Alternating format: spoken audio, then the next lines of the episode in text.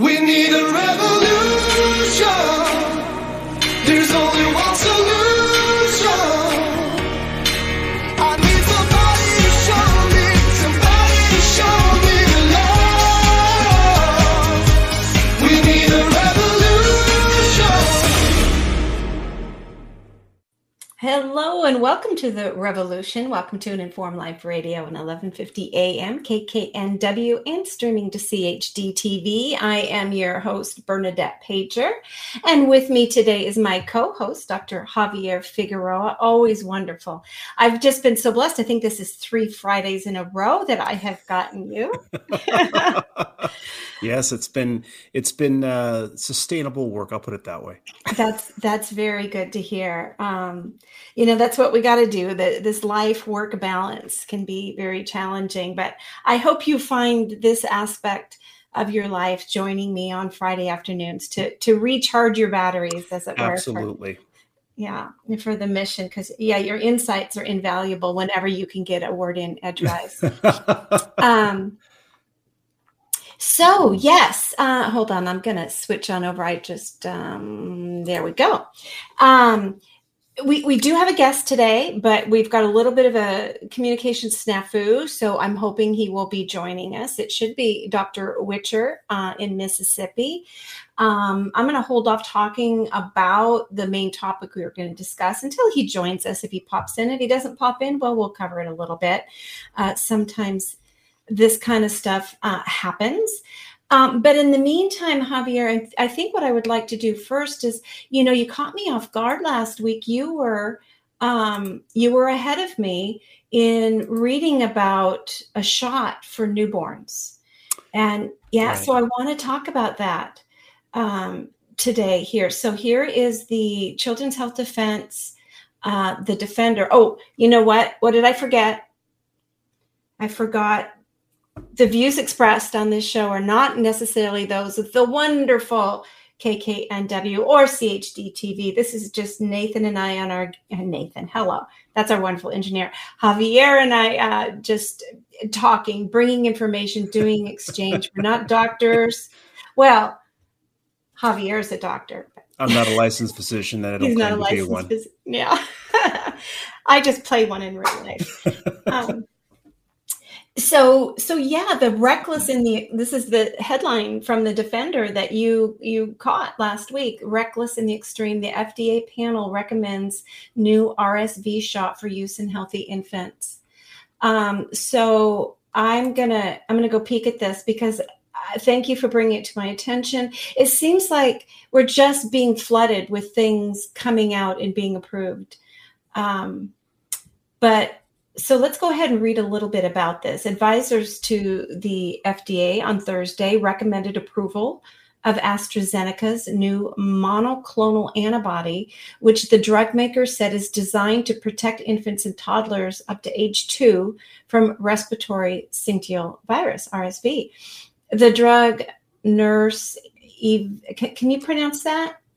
Nirsevimab. Bless you, I won't even try, would be delivered to newborns in a single shot at birth or just before the start of a baby's first R S V season, or as a larger dose in a second R S V season in children who are highly vulnerable, C N N reported. Members of the independent committee, which includes several pediatricians, were enthusiastic about the potential of the antibody, Stat reported.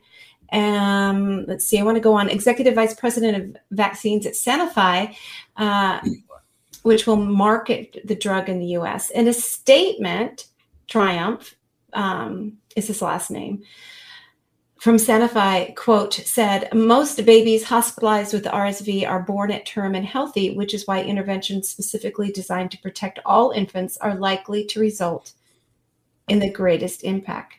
Now, hold on, hold on a minute.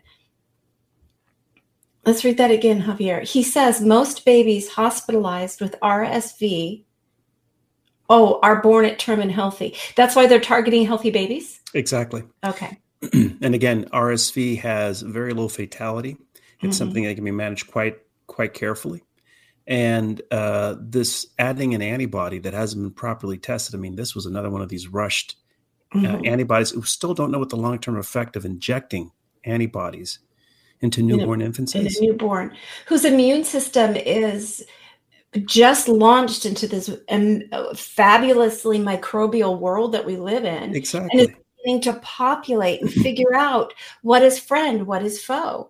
I mean, that's why their immune systems are somewhat ramped down so that their bodies can figure it out, can mature. It takes three years to populate, to figure it out. In the meantime, they're supposed to be relying on the natural passive immunity gotten from mother. Yep. Um, getting through the umbilical cord, um, from the, the lovely Vermex, the white thing a baby's covered in. It's got all sorts of protective things. And we should, we could do a whole show on oh, yes. what that stuff is. It's, it's wonderful. And then through mother's milk and mother contact, and as well as the physical protecting of the mother by keeping the baby home and not bringing the baby out for the first couple of months to be sneezed on by everybody in the world. Right. Anyway. Um, but um, I'm going to go on and read a little bit more here. Medical experts interviewed by the Defender raised cons- a number of concerns, including what they said was inadequate safety testing. It's preposterous to give this drug prophylactically, especially without adequate safety testing, said Brian Hooker, P H D, P E, Senior Director of Science and Research for Children's Health Defense. AstraZeneca reported only a forty-eight percent efficacy for the drug. And Hooker noted that the circulating half-life of the antibodies is probably less than one month, so the protection would be minimal at best. Correct. Hooker also commented on the fact that twelve infants, infant deaths were recorded during the clinical trial, which the F D A com- committee claimed were unrelated to the antibody. But they don't know that. They don't. They just make the guess. They make the claim. Yep. Right. There, there was no studies to go look. And um, that's one of the major problems that we have today, Javier, with the way F D A works, is that the company that stands to profit in the billions does their own research. They decide what to present to the F D A. Yes. They make the determinations whether or not any adverse reaction seen was caused by their product or not. You know? Yes. No, this is it's it's ridiculous, and the the idea that you need to inject something prophylactically to potentially prevent a disease, R S V, that is seasonal, is, you know, unless you, and again, you're in you're in the birthing room, you're in contact. Of course, you're going to catch something eventually. Mm-hmm. Trying to do something prophylactically is nothing there to it's nothing but to boost sales of an unproven drug for a company. And it was my understanding that antibodies such as this and things like the immune globulin that you can give um, if you actually are exposed to tetanus for real, yes. not just cut yourself on your bicycle and go in to get a stitch, um, that immune globulin, it, it's you only give it when somebody actually has an infection. Correct. Yes. And and with uh, with tetanus, what happens is that the um, that there's an enzyme called acetyl acetylcholinesterase that uh, needs to be produced uh, in order to get the muscle to relax. So basically, acetylcholine is a neurotransmitter that causes the muscle to contract. Right? Mm-hmm. Acetylcholinesterase removes acetylcholine from the from where the, the neuron contacts the the muscle to get it to, to fire. With tetanus, You remove acet- you inhibit acetylcholinesterase, acetylcholine stays in place and builds up, and that's when you get rigid mm-hmm. uh, with with with tetanus. The the the problem, and again with uh, immunoglobulin, you're trying to grab all the toxin that causes the uh, that basically shuts down acetylcholinesterase. Okay. So with with R S V, with the antibody, what you're hoping for is that the antibody is able to grab onto a virus that may or may not be there, but then again, you have to be careful because antibodies can cause allergic reactions. Yeah. All on their own. Right. And it's a it's a foreign antibody. Exactly. Right. So what's to stop this brand new baby from looking at some foreign antibody? And, you know, I mean, it, it's it's just so infuriating. Um, no, you're you're there to it's it's there to potentially cause future uh, immune um, reactivity. Mm-hmm. And that's that's another major problem. There is no long-term studies to look at the effect of these immunoglobulins that are given to these children, to these babies, on their long-term effect and whether or not they develop, you know, allergies, other conditions, other long-term conditions. And again, they're doing the same handbook as vaccines. There is no long-term study to test how safe uh, it is for these populations. We already know that they're not really that altogether safe in the long term. But again, this is just another part of the playbook in the vaccine handbook. It, it seems like um, it, it seems like um, COVID ushered in an era where there's no product, no pharmaceutical product, unsafe enough, um, ineffective enough, and unnecessary enough that they won't approve it. That's exactly it. It's, yeah, it, you know, and with no long-term uh, safety. Um, Javier, I'm gonna I'm gonna see if I can figure out how to get um, a, um, our hopeful guest some more information. I'm wondering if there is a, a topic in particular that that you can wax poetic on for just a few minutes here. Um, I've got a couple of things in particular. Let me. Do you want to talk about sure. Reject five five nine nine? Or, you know what? Oof. Here's one in particular. I'm not sure if I can give you. I'm going to grab, I think this will be a good one. Um, I'm going to put this for you. This is kind of, the, you know, everybody, this is this is how we do things live. You know, we got weird things going go. on. So I've, I'm going to pull up this P D F here, Javier, and you go ahead and take a look at it and just kind of talk live and discover things. I'm going to share it. I got um, it. Okay. Um, yeah. So I'll go ahead and let's see how I figure out how to, to share this. It's, you can see it's the birth data for twenty twenty-one. And as you go through, you're going to see some really interesting things, especially in certain age groups. Um, let's see. Let's I'm see. going to pulling that right over here now. Yeah. Taking a look at that. And I've got this this well laid out chart that goes from about nineteen sixty-nine to about twenty twenty-one on the number and rate of live births in the United States uh, and general fertility rates. Uh, and what's interesting is that there was, of course, a high uh, of the baby boom generation that came down from nineteen forty-five until about nineteen sixty-nine. And then you start seeing basically uh, from nineteen seventy-five an increase till about nineteen ninety, then a dip, and then an increase again in two thousand eight, and a general trend line that now seems to be going down. And there seems to have been a fairly sharp drop-off between twenty, uh, twenty nineteen and twenty twenty. And then you start seeing a slight trend moving up. But the birth rate, or the number of births per million, is uh, dropped significantly. Um, and that is a concern because we're at Uh, below replacement rates in terms of how many babies are born. Excuse me. um, and again, the the number of women uh, between the ages of fifteen and thirty-four uh, that are giving birth is at an all-time low for the United States. So that is a major, uh, that has major demographic implications as well as economic implications moving forward. So, for example, one of the major concerns is, do we have enough people to actually, twenty years from now, ten years from now, to actually go into the workforce and replace retiring workers to fill certain certain uh, areas of need and, re- and replacement? And the answer is no. Um, so that's that's a major problem.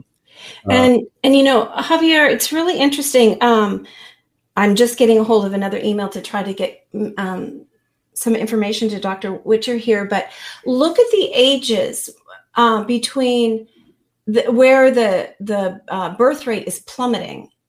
Um, yes. Now we don't necessarily want fifteen to nineteen year olds, you know, it's kind of young to be giving birth, but it's plummeting there. And I'm, I'm going to be showing you in a little bit um, some data from Washington State. Um, at the same time that the births are plummeting, the number of, and I hate to bring up the topic, but the number of abortions are also going down. Right.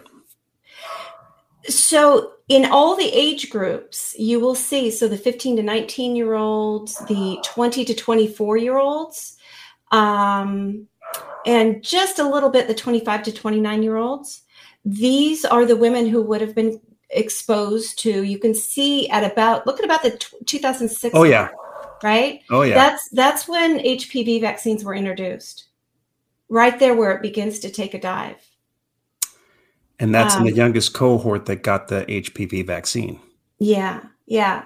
So, you know, you have to look at what, inv- when things begin, and there's another chart that I could not find for you. It was, wish I could have found it. Um, that shows when you look at, um, I think it's, oh, it's somewhere at the C D C, but it's like, a, it's a complete just turnabout plummet when you see these age groups um, in certain ways on their own. And it's, that has to be some environmental exposure causing this. I mean, I, I suppose it could be cultural, but I, for some reason, I do not think that it's cultural, just a, cultural has a much slower uh, rate of change than uh, biological or environmental. Mm-hmm. So that's, I mean, that's, that's a good, that's a very good catch. The twenty-five to twenty-nine year age group, which should be proximal to the uh, cultural phenomena, shows an almost imperceptible decline in the same time period. So it's not a culture. It, if there is a culture of cultural effect, it's really pronounced. And that means that uh, ten years ago, there was a pronounced shift in the educational system or in the multimedia system providing information that caused this decline to occur. Now, you would expect it to be more gradual, but as you pointed out, the, the nosedive or the, the sharp downturn that it takes doesn't suggest that it's a cultural phenomena. Yeah, exactly. It it, it definitely suggests that it's it's something environmental um, going on. I'm going to try this again. On the fly going. Um, so, yeah, that's very concerning. Now, I'm going to, um, well, let's see, I'm going to stop sharing that. I, I want to go find for you now, Javier, some information. Let me take you a little bit through what what What, here's what put me down the rabbit hole of looking at some data today that I wanted to discuss with you. Um, I'm going to go ahead and share. And there's a comment this. in from a caller. Yeah. Uh, Evelyn uh, Rosher. Did mm-hmm. anyone catch the David Martin World talk today? He was talking about B C, Canada.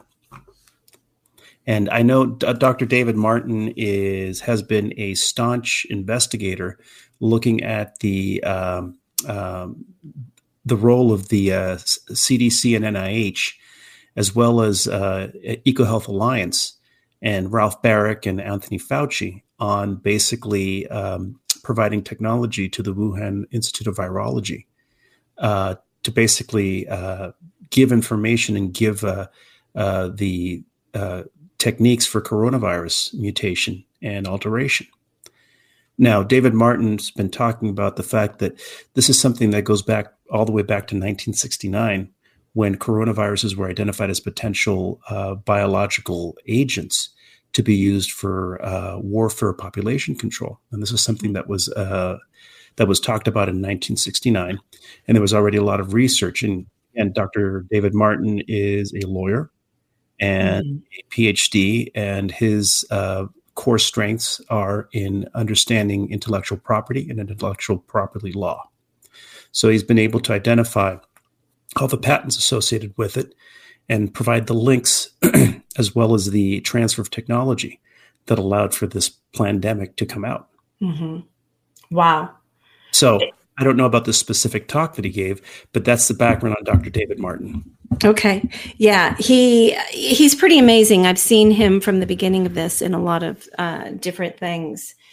It's not for lack of data or, you know, backstory and information that this continues to be perpetuated. It's, it's really the power of censorship and the, um, the capture of journalism around the world. That you can't, this is what sixty minutes should be covering. This is what all the journalists, great journalists should be uh, covering, and they're not. It's, um, yeah. So thank you. Um, what was that? It was Evelyn for sending us that. That's nice. Um, follow the money. Follow the money. Follow the, the money. And there was a really good um, C H D T V uh, episode, Meryl Nass and uh, the, oh, I forget how to pronounce that. Sasha Latipova. Oh, bless your heart. Yes, her. That was so good. It was all about how this is, you know, the military's involvement in all of this and how, you know, all the normal regulations didn't have to happen, exactly. all of the loopholes that they did. But I wanted to share with you, um, you know, I just think it's, I think it's important to understand how massive this whole public health thing is. It, I mean, and, and government's really good about growing and growing and growing, but they're really bad about ever shrinking. And somehow they have become this monster. Exactly. So I saw on Twitter today that the Secretary of Health had tweeted that, about this thing up in Leavenworth with the uh, WSALPO, the Washington State Association of Local Public Health Officials. So I went to explore what it was they were looking at. And, you know, we've got this thing that was passed and funded by our legislature called Foundational Public Health Services. Um, And, you know, one of the things that they say that the Foundational Public Health Services model ensures all residents can depend on core a core set of services that only governmental public health can provide. Only the government, they're saying, can provide this. So just the belief, the mindset by the legislature in Washington state and by public health officials that they have to step into all of these arenas as if the public and individuals and private companies, we can't figure it out for ourselves, is rather absurd. Um, and then it says, the problem is after a century of effectively preventing illness and premature death and increasing the length and quality of life in Washington communities, the public health system has become woefully inadequate and is now unable to meet its basic responsibilities to protect the health and safety of people in Washington state. That is patently absurd. The, right. This, you know, what, what the, what the, what the public health sector has done up until about nineteen ninety has been to effectively provide one of the most safe, effective methods of keeping people healthy, like providing clean water, uh, taking away sewage, making sure yeah. that, uh, you know, garbage is taken away, making sure that there's a certain level of sanitation. That by far has ninety-eight percent of the value in public health. Yes. Bar yeah. none. Exactly. And I agree with you. There are places that even now our, our Department of Health and Board of Health, like we talked about last week, are doing a good job. Some of it was because of public pressure, like trying to get those P FAS out of, out of the environment, which is fabulous. But they listened and were educated and, you know, made a difference. I mean, citizens have to be ha- um, part of even good government, good government agencies. They're fairly good about keeping water clean. We would love it if they would take the fluoride out of the water, because fluoride is another ridiculously politicized thing. What I want to figure out is the psychology here, Javier. What is the psychology that goes on when, when they continue to like um, believe that fluoride in the water is good for health? Because recognizing that fluoride in the water has been a detriment to public health would mean that they failed in the one job that they had, which was to protect people and the citizenry in this. And that it was such a, uh, and again, this is something that in, in the field of toxicology, fluoride has been known to be a detriment to, for neurological development for decades. Mm-hmm. The question. This just goes to demonstrate the absolute raw power of politics and money to override any and all public health decisions that affect a large population. And again, there's there's you know the, the there's the old saying: if people really knew how government worked, there would be a revolution. There really would be. And and in the founding, the founding fathers built the ability to overthrow. Now, we're not saying we're overthrowing the government here. Nobody come arrest us, F B I, back off. We're just saying that, you know, when government becomes this monster, we should peacefully dismantle what we have inadvertently built that grew into this monster and, you know, whittle things down to where they belong. I become more and more my mother every day, I tell you. um, I know my mama out there is going, laughing at me? Okay. So so this is where they believe, believe they belong. Communicable disease control and I, chronic disease injury and prevention. They cause a lot of the chronic disease and injuries through their programs. Absolutely. Um, maternal, child, and family health. You know, if they're if they're pushing vaccines on pregnant women and infants, they're part of the problem. If they have exactly. not told pregnant women um, and young mothers, don't administer acetaminophen, they're causing problems. And it's like every time they, because of the corporate capture of the literature and the things that they push out there, and Javier, government is always twenty years behind the science.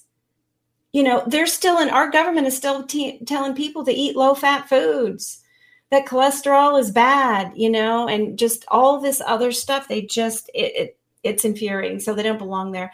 Um, environmental, public health, and, you know, the whole climate, I just, all of it. But they, you know, a, a lot of good people caught up in this system, and it's become this massive um monster. So that's that's what got started me down the rabbit hole there, and then it began to uh lead me to various uh things that I had never seen before. And, and before you go on, I just want to make sure that uh Upton Sinclair was a twentieth century author and a candidate for governor at mm. one point. So it's it's nice to get this. Uh, there, there's a little bit of overlap with uh, with the, with our guest if uh, he yeah, if he makes it on today, and if he doesn't, we'll have him on.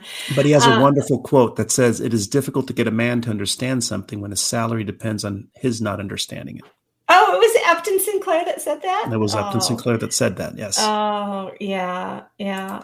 Follow and the money. Then and then having to, you know, trying to figure out. Um, You know, having that to step up and say I was wrong, that's one of the hardest. They need to teach that at all levels, you know, in parenting, all the way, you know, it'd be a whole course in it. There should be like a public health graduate class in mea culpa, I was wrong, right? So that they could change course when they found out. And they also need to learn about uh, checks and balances so that they challenge each other on their thoughts. Um And the misinformation of the misinformation accusers. You know, I don't know. We could go on and on. Um, so, but I landed on this um, interesting page within the Washington State Department of Health um, massive website. Um, they have quarterly reports, and I was trying to figure out what the heck, what are the adverse events? Um, but what this is is like mistakes. Is this following? Are you seeing this table? Um, It's very tiny. I can't see anything. Yeah, it's very tiny on my side too. Um, so, but I will read to you what I'm seeing here. Procedure events. So, you know, this is all voluntary and I believe anonymous that you can report to the state if something goes wrong. An adverse event type that this system is for, it's not like vaccine injury, it's the wrong site, the wrong patient, the wrong surgical procedure, Uh, retained foreign object or post-operative death, um, contaminated drugs, devices, or biologics, device function or use, uh, intravascular air embolism. So I guess that's misadministration. Correct. Of, um, yep. Uh, patient protection events, a patient discharged to the wrong person, uh, patient elopement, they just disappeared, patient suicide or attempted suicide. Care management events, medication error, wrong blood product, maternal death or serious injury, neonate death, death or serious injury, fall resulting in death or serious injury. You know, we caught when my pop was in the hospital, I caught him a couple of times just re-entering the room where he had gotten up and been about to fall because his sitter had gotten up to use the restroom or do something, and he had been left alone when he wasn't supposed to be. One time he did fall. Um, we missed it. Um, yeah. Pressure ulcers, wrong sperm or egg. Oh, that's a bad one. Um, irretrievable loss of an irreplaceable biological specimen. Failure to follow up or communicate test results. Hypoglycemia, hyperbiliru-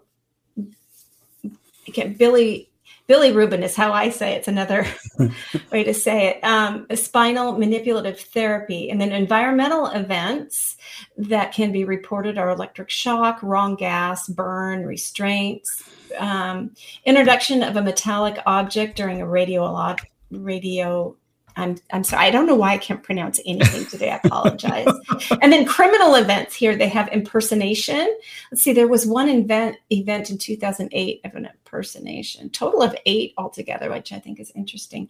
Patient abduction, sexual assault, physical assault. Anyway, I just thought it was really interesting. Um, I had never seen um, that particular report before. And it's all voluntary and anonymous. Just, you know. Uh, What's the point? I mean, yeah. An adverse event is a reportable event yeah. for just about any sort of medical intervention. Um, and there's mechanisms for it. And they put everything but the reportable events for vaccine injuries, mm-hmm. which yeah. is, is just mind-blowing. Yeah. And then, so Javier led me to this other page at the in Washington State. It, this is called results dot w a dot gov. results dot w a d dot gov. I'm like, what the heck is this?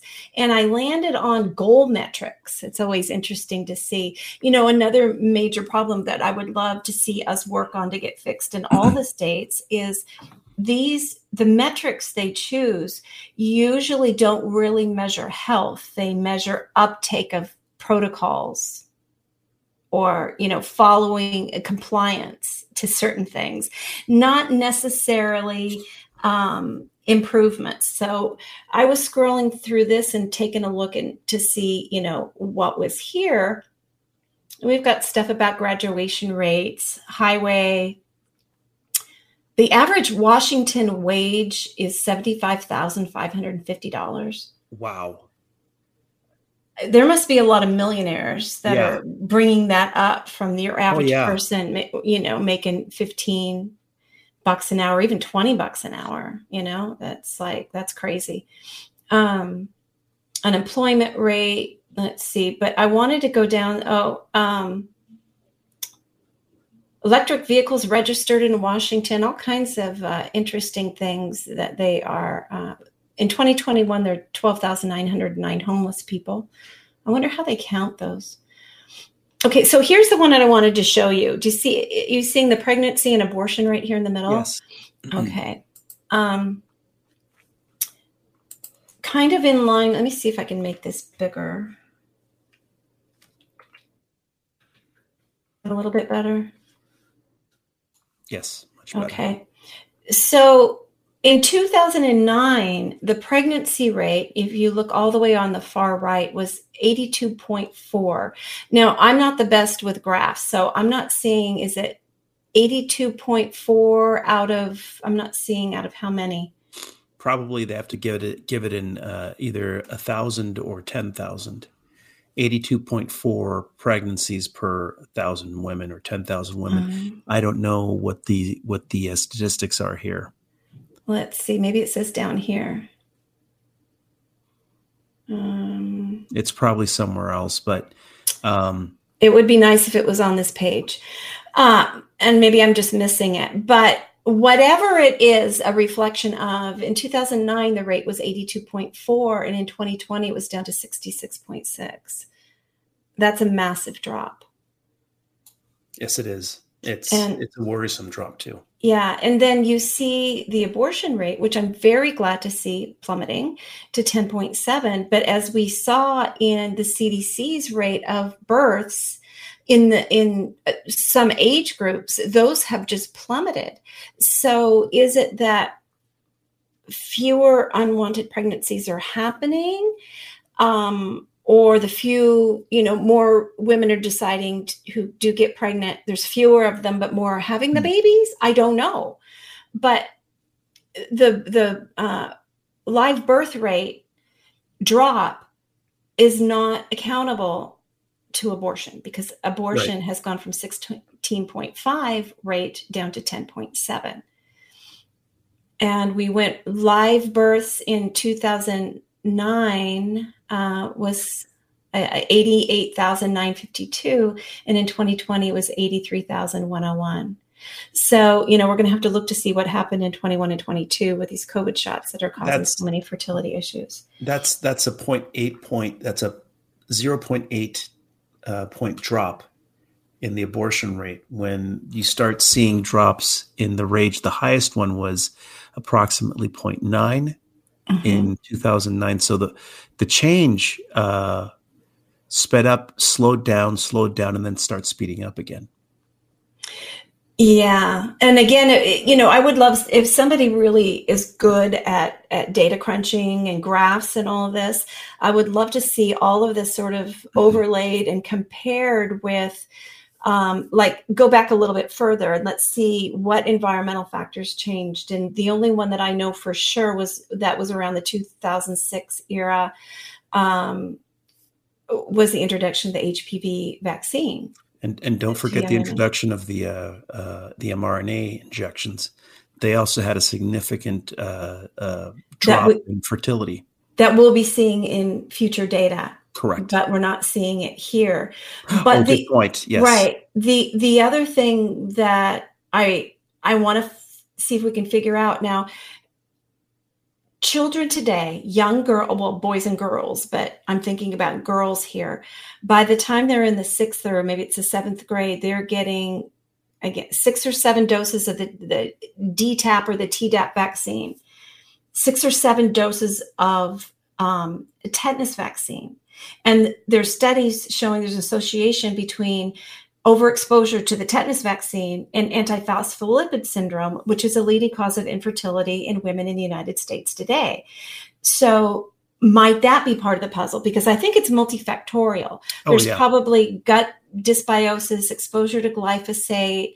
Dropping um, sperm count. Dropping sperm count. So many things going on um, that are playing into this. And it, it, like you said, it's very concerning because I, I've seen some of the um, the graphs that those who know how to look at population growth, and they're afraid we're going to get to a place where you can't.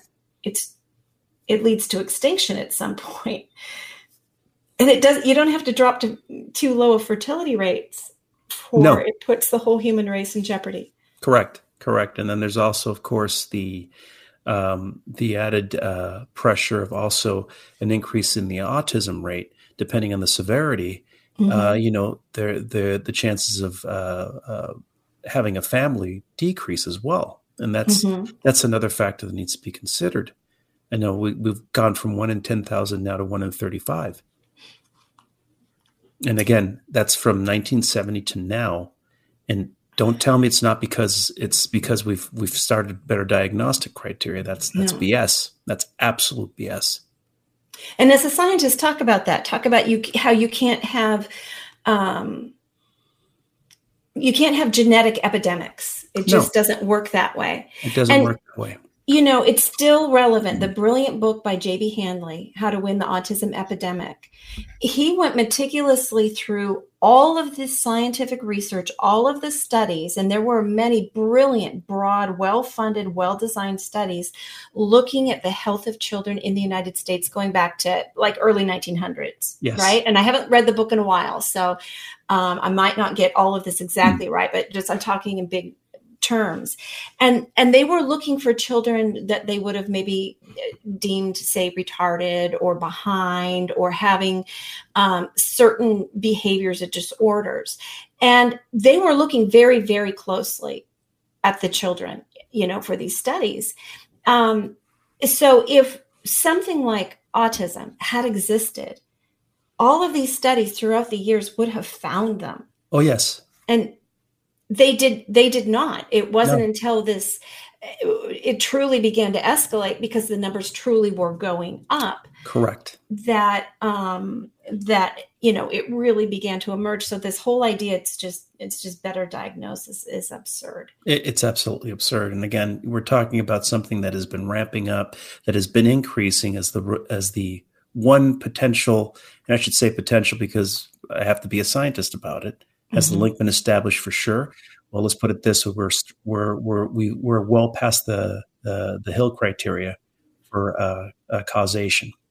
Explain to our listeners who are new to the Bradford Hill criteria. Explain what that is. So the Bradford Hill criteria are nine criteria that are used to establish if there is a uh, uh, correlation causation uh, effect between what is seen a disease condition and multi-factors in the environment. Like, for example, is it due to poor nutrition? Is it due to, uh, you know, fluoride in the drinking water? Is it due to uh, maternal stress before birth? All these factors.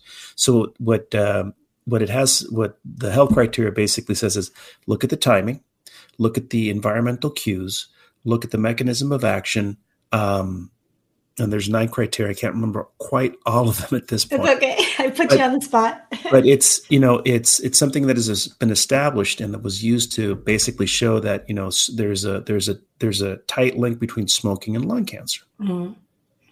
Mm-hmm. And that's, you know, the, the, the Bradford Hill criteria were instrumental, not only in that, but also in thalidomide. Mm-hmm. So this is something that epidemiologically is well established. There's plenty of uh, good computer models for doing it. Um, and at this point, you know, the, the, the strongest correlations are between the amount of aluminum in uh, injections. And again, there's also some association with uh, some of the earlier vaccines that were using um, uh, uh, a mercury-based uh, desiccants. Mercury, thimerosal, thimerosal, which is still in the multi-dose flu vaccine. You're not supposed to give it to children under three, but they're still right. injecting it in children above three. And yeah. there's trace amounts in the individual exactly. um, shots and and some adult-only shots continue exactly. to contain. And then the field of teratology, which is a study of how environmental uh, compounds interact with the development of embryos and uh, adolescents uh, in mm-hmm. different uh, in, in different animals, they've shown a very tight correlation between aluminum and uh, abnormal neurological development. That's not yeah. questioned anymore. Well, we've said here a couple of times on this show, we talked about the C D C's study after sixty years or however many decades of using aluminum adjuvants. They finally did a study um, with their own people look, using V S D data, the data independent researchers can't get a hold of.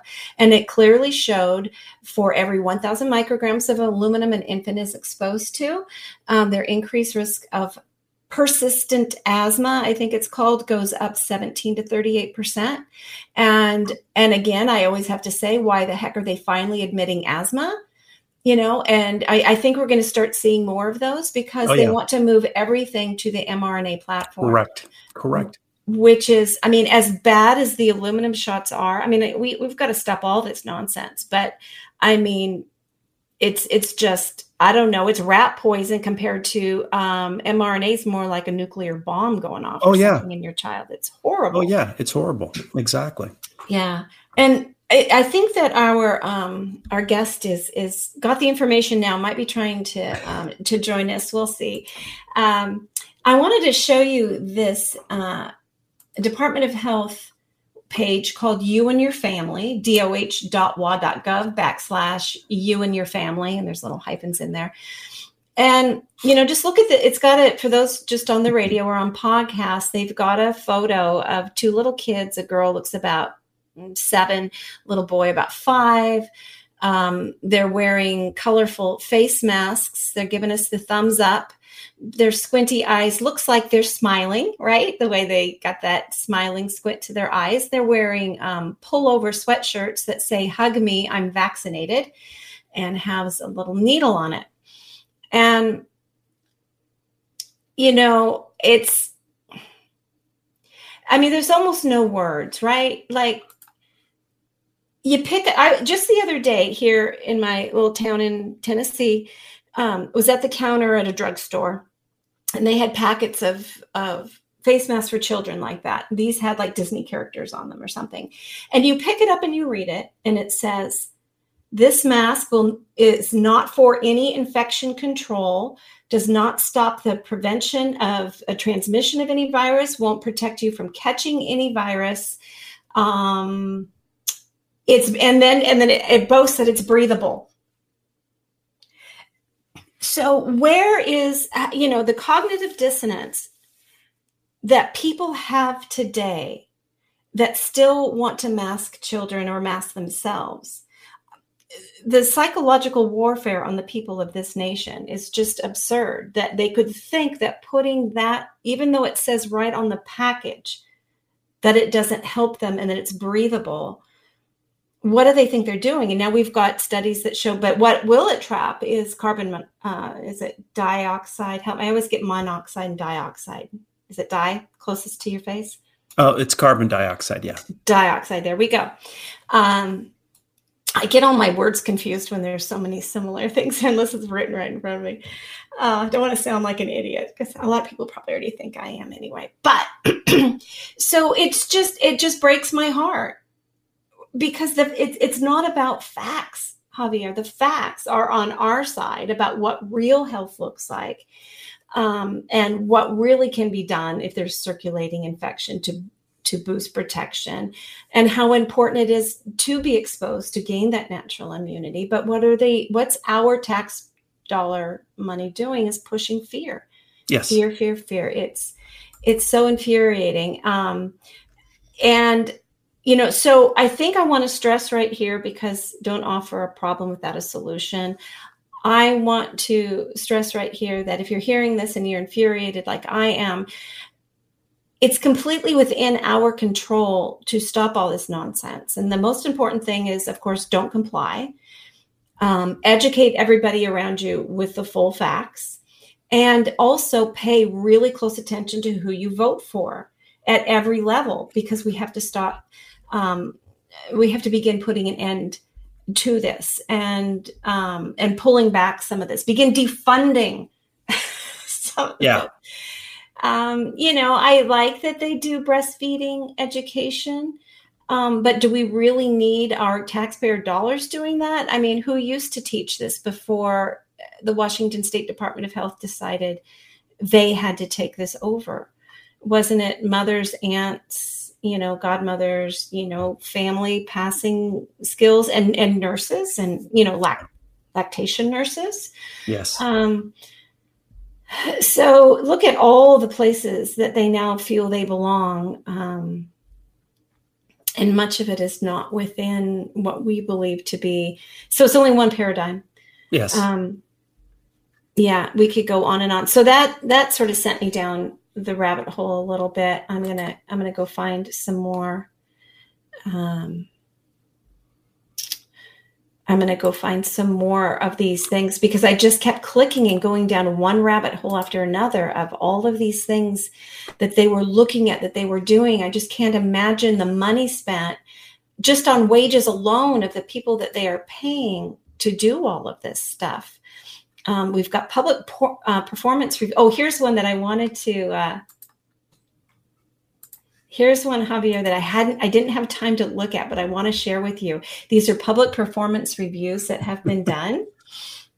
Yeah. So the one that interested me is, and look at, say they provide their slide decks and the T V W links. So go, go check those out. They've got suicide prevention, which is important. And I encourage people in Washington to try to get a hold of the, the individuals at the state level that oversee the suicide prevention, and give them the literature on the psychotropic drugs, the anxiety drugs, the depression drugs, the A D H D drugs that are driving um, prescription violence here. We've got to put an end to that.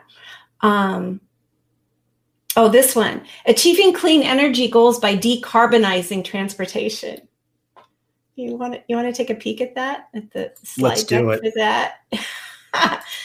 uh, let's see if let's see if that. Oh, good, it did follow me. Good deal. Okay, so um, this was from April. I mean, first of all, Javier, give me your personal opinion about the whole idea of moving to all to decarbonizing transportation. What are your thoughts? What have you? Um. That's, you know, there's so many factors involved in doing that. One is to move, try and move the entirety of the uh, of the transportation sector towards an uh, uh, basically an electrical-based transportation system. It can be done, but the issue then then becomes, okay, what do we do with the batteries associated with uh, with these cars? Is there a recycling program? Do we have a system for actually managing potential runoff? Lithium is highly toxic. Okay, we have over one hundred years knowing how to handle ethanol and uh, uh, diesel and, and uh, gasoline. Mm-hmm. Do they have programs that are actually going to implement that? Do we have enough capacity in the electrical grid to support uh, going over to full electric system. Well, and okay, so the question that they never talk about is when you plug your device in and charge it, where does that electricity come from? Oh, and they're decarbonizing. So there's a big move. Well, they've been shutting uh, coal plants in this country mm-hmm. very, very quickly. And they've also, you know, and to take over what's what's the, the process has been, they've converted some of the coal-fired uh Uh, power stations to natural gas, but they're also in the process of pushing to shut those down or limit their construction. Mm. And everyone's pushing towards wind and solar and geothermal. Geothermal, you need to have certain locations that you can produce it. Wind and solar are not what are called a constant, uh, constant capacity mm-hmm. uh, energy systems. So if you're trying to move towards a completely green system, you still have to account for over seventy percent of the energy use that isn't dependent on uh, these, uh, quote, renewable resources. Mm-hmm. And again, wind also comes with a lot of other problems that most people don't want to consider yeah. or even talk about. Yeah. And solar is incredibly coal intensive in terms of its production. Most people don't know that either. Mm. Yeah. And, you know, so I feel like, you know, it's not, a, there's not one answer to the energy issue of what do we do. So it with your own home, put up some solar panels, you might have your sure. own little windmill or something, exactly. right? But these technologies are not proving scalable to fit our needs. So, you exactly. know, where's the common sense? I wanted to read to you, there was a, a Two study. Minutes. Okay. Yeah. Really quick. A study on electric vehicle versus diesel. They did this in Germany. And this is what they found. The above studies indicate, because they did a, a review, that the terminology zero emission is a misnomer when referring to electric vehicles.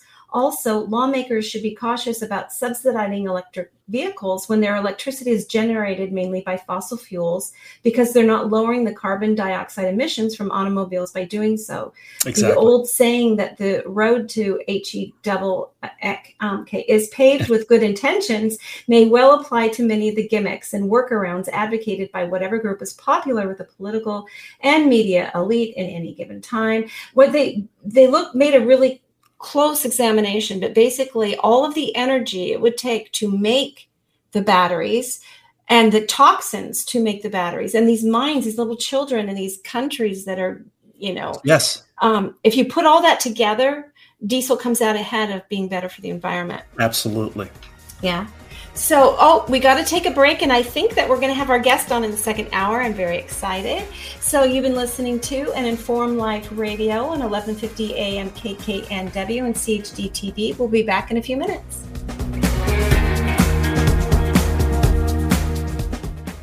Hi, I'm Brad Dacus, president and founder of... If you're looking for a publication that delivers honest takes and critical insights into the issues of our day, then look no further than The Flame Paper. The Flame Paper is written for the people, by the people, who aren't afraid to challenge a mainstream narrative, be it healthcare, voter fraud, political correctness, or even the one world government. The Flame is full of timely articles, reports, and expert advice written by freedom-loving, truth-telling experts, journalists, and concerned citizens. To subscribe, go to the flame u s a dot com. During this unprecedented response to an infection outbreak, it has been made very clear that shutting down lives and businesses is not sustainable or repeatable. We've also learned that it's unnecessary. Treatments exist and always exist. For ninety-nine percent of the population, nutrients and oxidative therapies that support the immune system and improve symptoms are always available to address viral infections. For the less than one percent who need more, inexpensive, unpatentable drugs can be added to the nutrient therapies to improve outcomes. It's time each and every one of us empower ourselves with this knowledge. We need not ever bring our lives to a halt again. We can both save lives and retain the liberty that nourishes us, body and soul. Learn more at healthy immunity now dot org. That's healthy immunity now Informed Choice Washington dot org. Informed Choice Washington is a nonprofit organization that advocates for healthy immunity, medical freedom, and fully informed medical consent. The right to make medical choices without coercion is fundamental to our civil liberties and a basic principle in all human rights declarations. To learn more, tune in each Friday from three to five p.m. to an Informed Life Radio and visit the website informed choice w a dot org. It's time to take a stand for medical freedom. Go to informed choice w a dot org today. We need a revolution. There's only one solution. I need somebody to show me, somebody to show me the love. We need a revolution. Hello and welcome back to the second hour of an Informed Life Radio on eleven fifty a.m. K K N W and C H D T V. Um, with us this second hour, we've got Javier Figueroa still with us, the wonderful Javier. Hello, sir. Hello. Um, and now we did, we finally got our wonderful guest today. So glad he could make it on. His name is Doctor John Witcher, um, and he's coming to us from the great state of Mississippi. Um, welcome, sir. I'll tell people a little bit about you here in a second, but I just want to say welcome to the show. Yes, thank you. Thank you for having me. Honored to be here. Yeah. You know, I think I might have seen you recently at an event. You look very familiar. I think I met you in Nashville, or I saw you in Nashville, but we didn't get to shake hands. So. Yeah, I think so. yeah, yeah, at the uh, Doctor Stu Warner and uh, yeah. Joe Warner event. Yeah, I think that's might have been where I, I did see you. You're looking, looking awfully familiar. Yeah. Um, so let me tell uh, listeners a little bit about you. So you're a native Mississippian. Five generations back, you attended medical school at the University of South Alabama after earning an engineering degree. Now, that's that's interesting. He did some training in O B G Y N at University of Mississippi Medical Center. Then he became a general practitioner in rural Mississippi in nineteen ninety-six. Um, Doctor Witcher has been caring for COVID patients the duration of the pandemic, both in the inpatient and outpatient settings.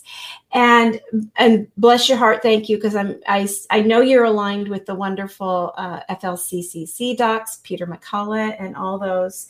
Um, and you are the founder of Missouri, I mean, sorry, Mississippi Against Mandates. And you've been very vocal regarding pushing back against unlawful mandates in hospitals, workplaces, and schools. So, you know, welcome so much to an Informed Life Radio. As this title of our show says, we try to bring on um, guests and topics and information so people can make informed decisions in their life.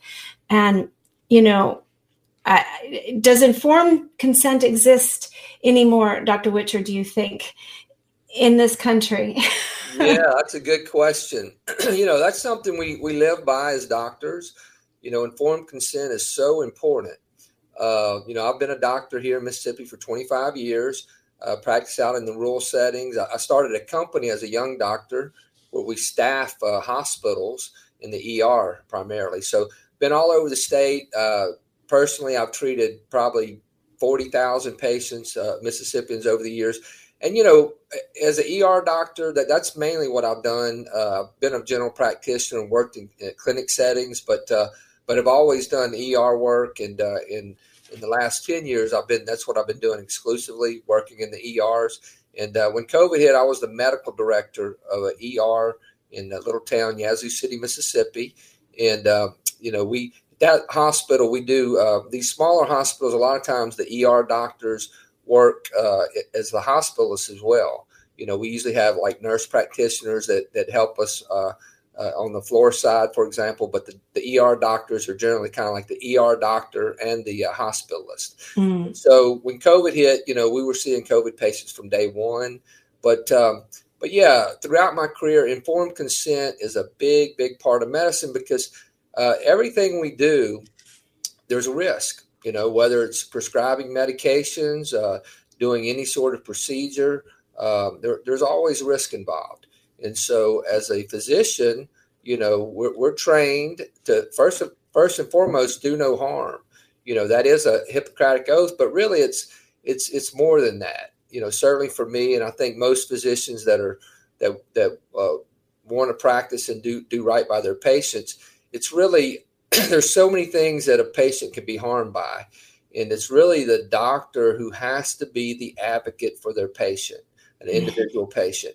And so only that doctor knows by examining the patient and, and taking a history physical and, uh, and, and knowing the patient, uh, what the risks are, uh, you know, because for any given pr- procedure or treatment, every patient's unique.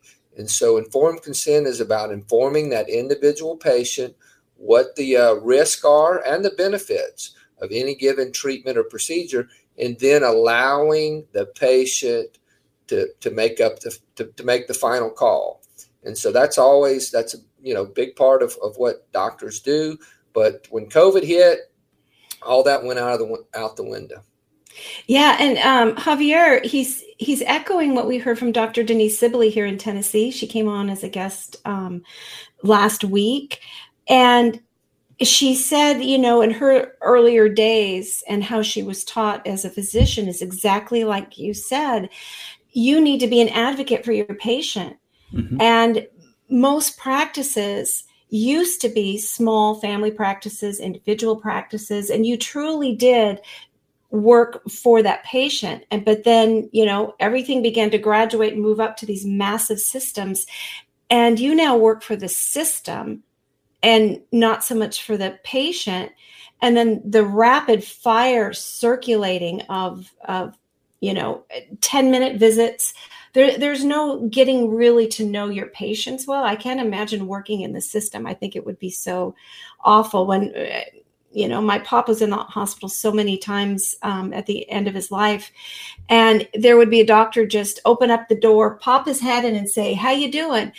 And if you just said, hey, and then he left, well, he billed you, right? Well, he said, hey, you know, I don't know. Yeah. Um, everything became an industry, mm-hmm. you know, and we just became part of the assembly line and sort of like, oops, if this jab and this pill and this protocol hurt you, but it didn't hurt ninety percent of the people. Oops, you were just one of the, the people that fell off the conveyor belt. We got to keep pushing you through. And so I, I love that you say within minutes of coming on the show that it's a doctor's duty to advocate for their patients. And a quick question, and pardon me, part of the industrialization of medicine has just been this ongoing requirement of doctors to become more bureaucrats than anything else. Do you see, how much value do you see in the I C D uh, coding structure as a practicing physician? Well, that's, you know, that's all part of the uh, industrialization of medicine, you know, the the system. And, uh, you know, the I C D coding, I mean, it, it's volumes. They come out with, with new codes every year or every few years. And, and really, as a physician, you know, uh, over the last twenty-five years, it's, you know, back when I first started, we were doing charts by hand, for example. And uh, and really, just in the last uh, ten or, or twelve years is really when these whole electronic health records took hold. When computers really really got involved, I, I can remember you know Obamacare was a was a big big player in this, and it, we're all head it's it's towards socialized medicine is really what it is. I mean, you we could just boil it down to and call it what it is. Uh, during COVID, I call it communized medicine at this point because I mean it, there was no. Uh, we had doctors had no say so in really uh, what to do with the patients, and so um, so yeah. So I mean, it's been a a uh, it's all about billing, you know. Mm-hmm. It's about uh, you know you can't. The insurance companies have taken control. The hospital administrators have taken control, and now the federal government has taken control in cahoots with big pharma. Mm-hmm. And so it's it is a one gigantic uh, med- medical industrial complex, if you will, or and um, and yeah, doctors just do not have time to uh, to really care for patients. They spend more time, um, you know, working on the computer. You know, I I can tell you a typical day in the E R, a twelve hour day where I may see twenty, thirty patients. You know, I'm spending. You know, for every uh, minute I spend with a patient, I probably spend two or three minutes on the computer.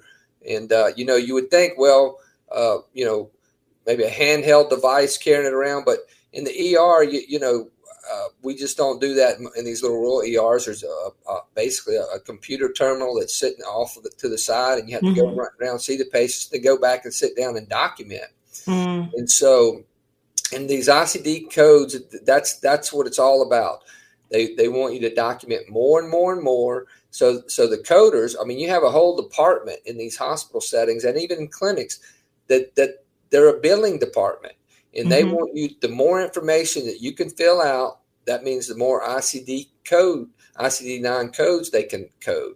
So they, their goal is to, is to code as many diagnosis codes as possible, because that increases the billing.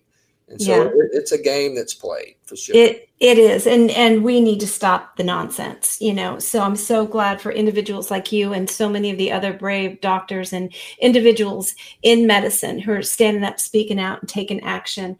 Um, this is so very important. I want to, um, Javier lost his connection, but he'll be back. I, I want to share with everybody this wonderful website, the uh, M S Against Mandates, Mississippi Against Mandates. And you were, you know, a founder of this great movement. So w- tell us about um, Mississippi Against Mandates. Yeah.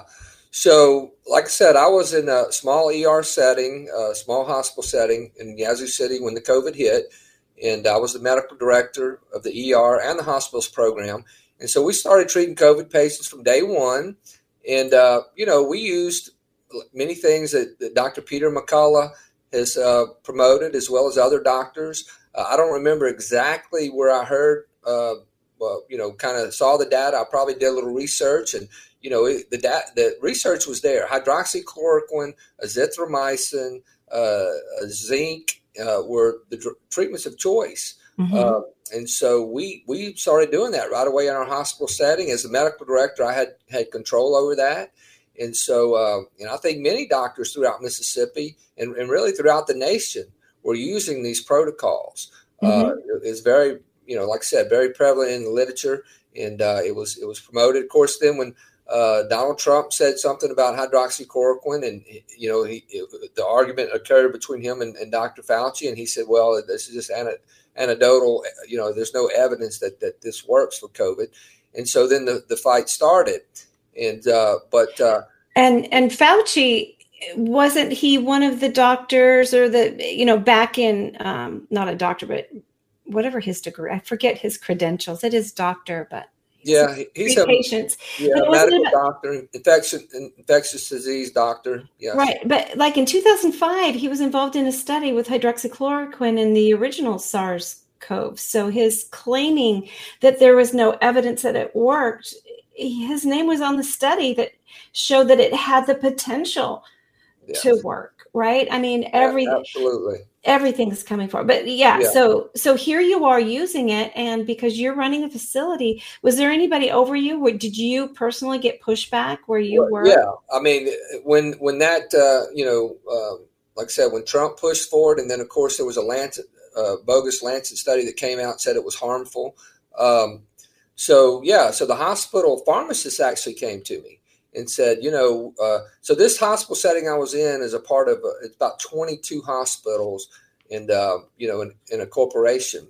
And uh, mm. so anyway, they they had a, a committee that got together, including pharmacists and some of the, the doctors, and they came up and just said, you know, we we're going to go with uh, with what the federal government's saying, that hydroxychloroquine can't be used for COVID, and uh, and so um, they told me to stop, and I said, well, you know, uh, I'm. You know, this is a small rural hospital. I'm the doctor here. Our, we have these other doctors and nurse practitioners that I'm overseeing. I mean, we're we're seeing good results. Uh, we don't certainly don't see any harm being uh, caused from this medication. Mm-hmm. So uh, we kept doing it, and good then by, yeah, and then but that didn't take long. We we got a memo from the higher ups that, or I, I did, and uh, that said basically that we kept, could not use hydroxychloroquine to treat COVID patients. So at that point, I had to decide, you know, do I want my job? Because that, that's, you know, I was a contracted, I wasn't an employee, but a, a con, contracted worker, you know, on a mm-hmm. contract. I had a three-year contract. And so, you know, I was like, well, you know, I, do I want my job, or do I do I want to, uh, you know, do what, what I think's right for the patient? It was very difficult. You know, I came home, uh, you know, pray with my wife about it. And we just, uh, you know, we made, I made the decision that, you know, I'd watch the patients closely, and, um, you know, we do the best we could. You know, one thing we, uh, you know, we knew early on that intubating patients w- was not the route to go. And so that was one thing I, I, I you know, d- strove very hard not to have these, get these patients intubated.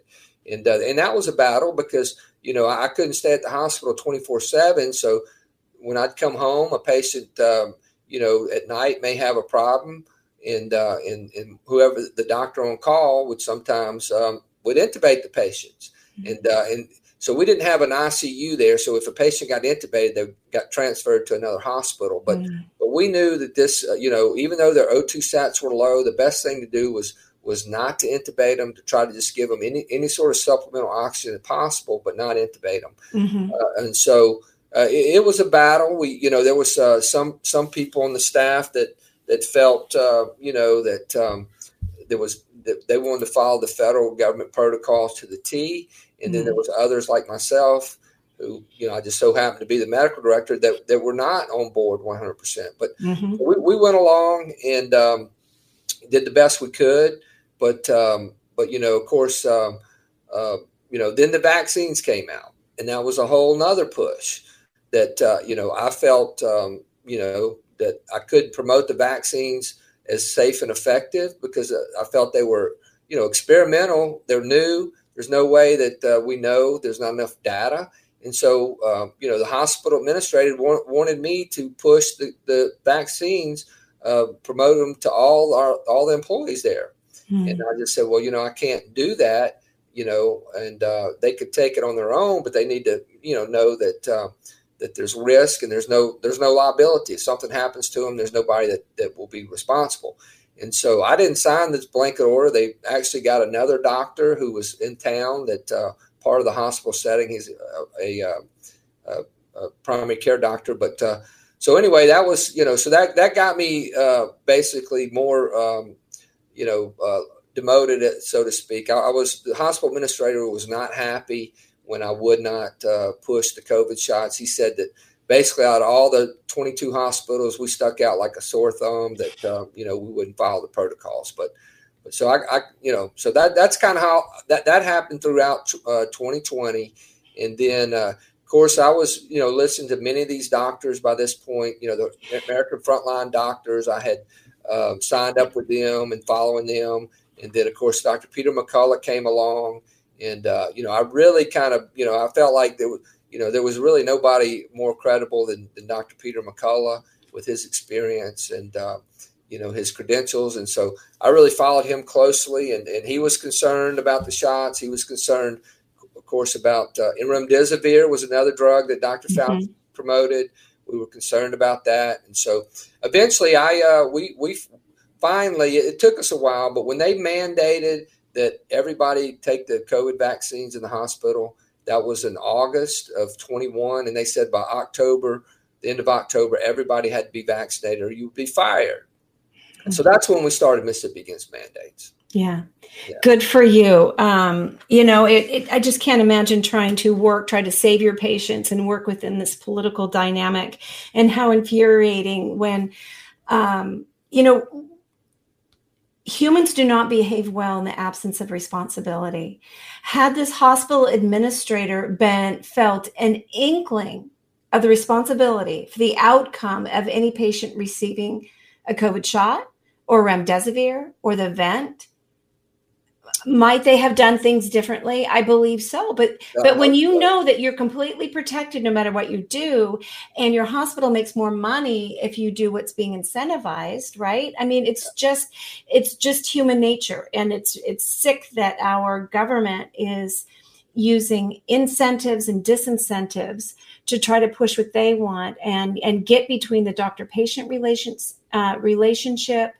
Um, you said, I think it's kind of funny that that administrator said that because you weren't pushing the shots, that like your stats for shot uptake, like stuck up like a sore thumb. Yeah. And it reminds me of my brother-in-law had told me he had gone to work for a company owned by uh, the Japanese, and culturally things are different.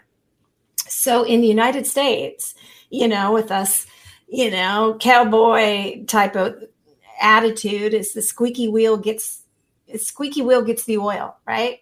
Mm-hmm. You just, you get noisy and you get the right attention, you get things done.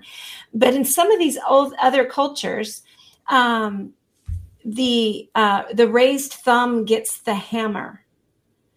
So it's all about, in some of these other societies culturally, and like I'm thinking of like China, is you need to conform. If you if you stand up or different, that's when you get a, the hammer. And they're trying to teach all of us culturally through all of this um, to not be that raised thumb. They, they're wielding their hammers. So bless you for getting a little bruised and standing up and, and standing up for your, your clinic there. Um, I wanted to ask you too, sir, about this, about We the People fifty Recall the Shots, because you are very much involved in this too. And you and I were both on a, in a meeting recently where this was being presented. This is really exciting to me, this whole thing. So I would love it if you could introduce people to what We the People fifty is all about. And the website is we the people fifty dot com. Yeah, this is a, a movement that's uh, headed up by Doctor Chancey Chung-Lindsay, who's a P H D toxicologist out in Texas. And uh, I've been... Uh, first found out uh, about Doctor Chancey probably, uh, yeah, right, right before, right when we started Mississippi Against Mandates. Matter of fact, she was one of the first ones that came uh, that we had on with us. Uh, we have a Telegram uh, channel that we do chats nightly. We brought her on to talk about uh, uh, a pregnancy, these shots during pregnancy. She was uh, mm-hmm. she was outspoken from day one about the harms. And so we brought her on and we became fast friends, and she eventually came to Mississippi and spoke at one of our events. And so we've, we've and she's also uh, one of our advisors for, she's mm-hmm. our scientific advisor for Mississippi Against Mandates. And uh, she also came in this, about the same time we brought Doctor Peter McCullough in. He's, he's our national advisor, medical advisor.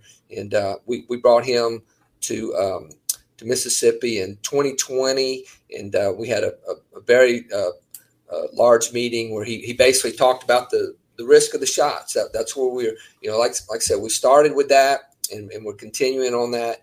And so February of this year, uh, February twenty-seventh, we had about twenty-five speakers that came to our state capitol. And it was led by Doctor Peter McCullough as a, as a doctor, and Doctor Chancey Chung-Lindsay was our lead scientist. We had other public health officials, other scientists. We had doctors.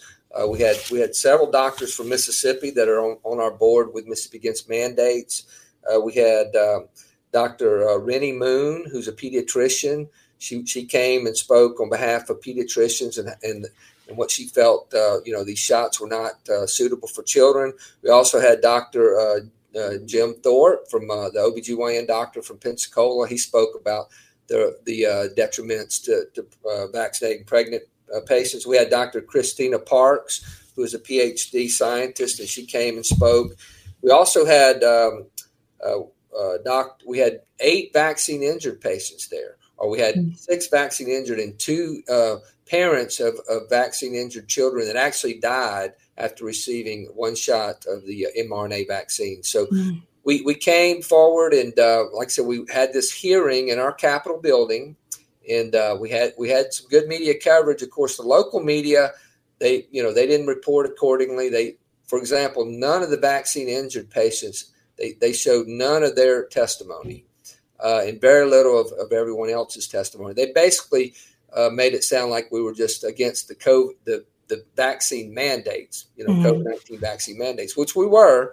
But, uh, you know, at first that was our big push. But, of course, once we started treating vaccine injured patients and seeing patients being injured, disabled and dying, then mm-hmm. we then we, you know, got more alarmed. And so this mm-hmm. February meeting we had here just, you know, a few months ago, this was about stopping the shots in Mississippi. Mm-hmm. So Epoch Times did a nice write up.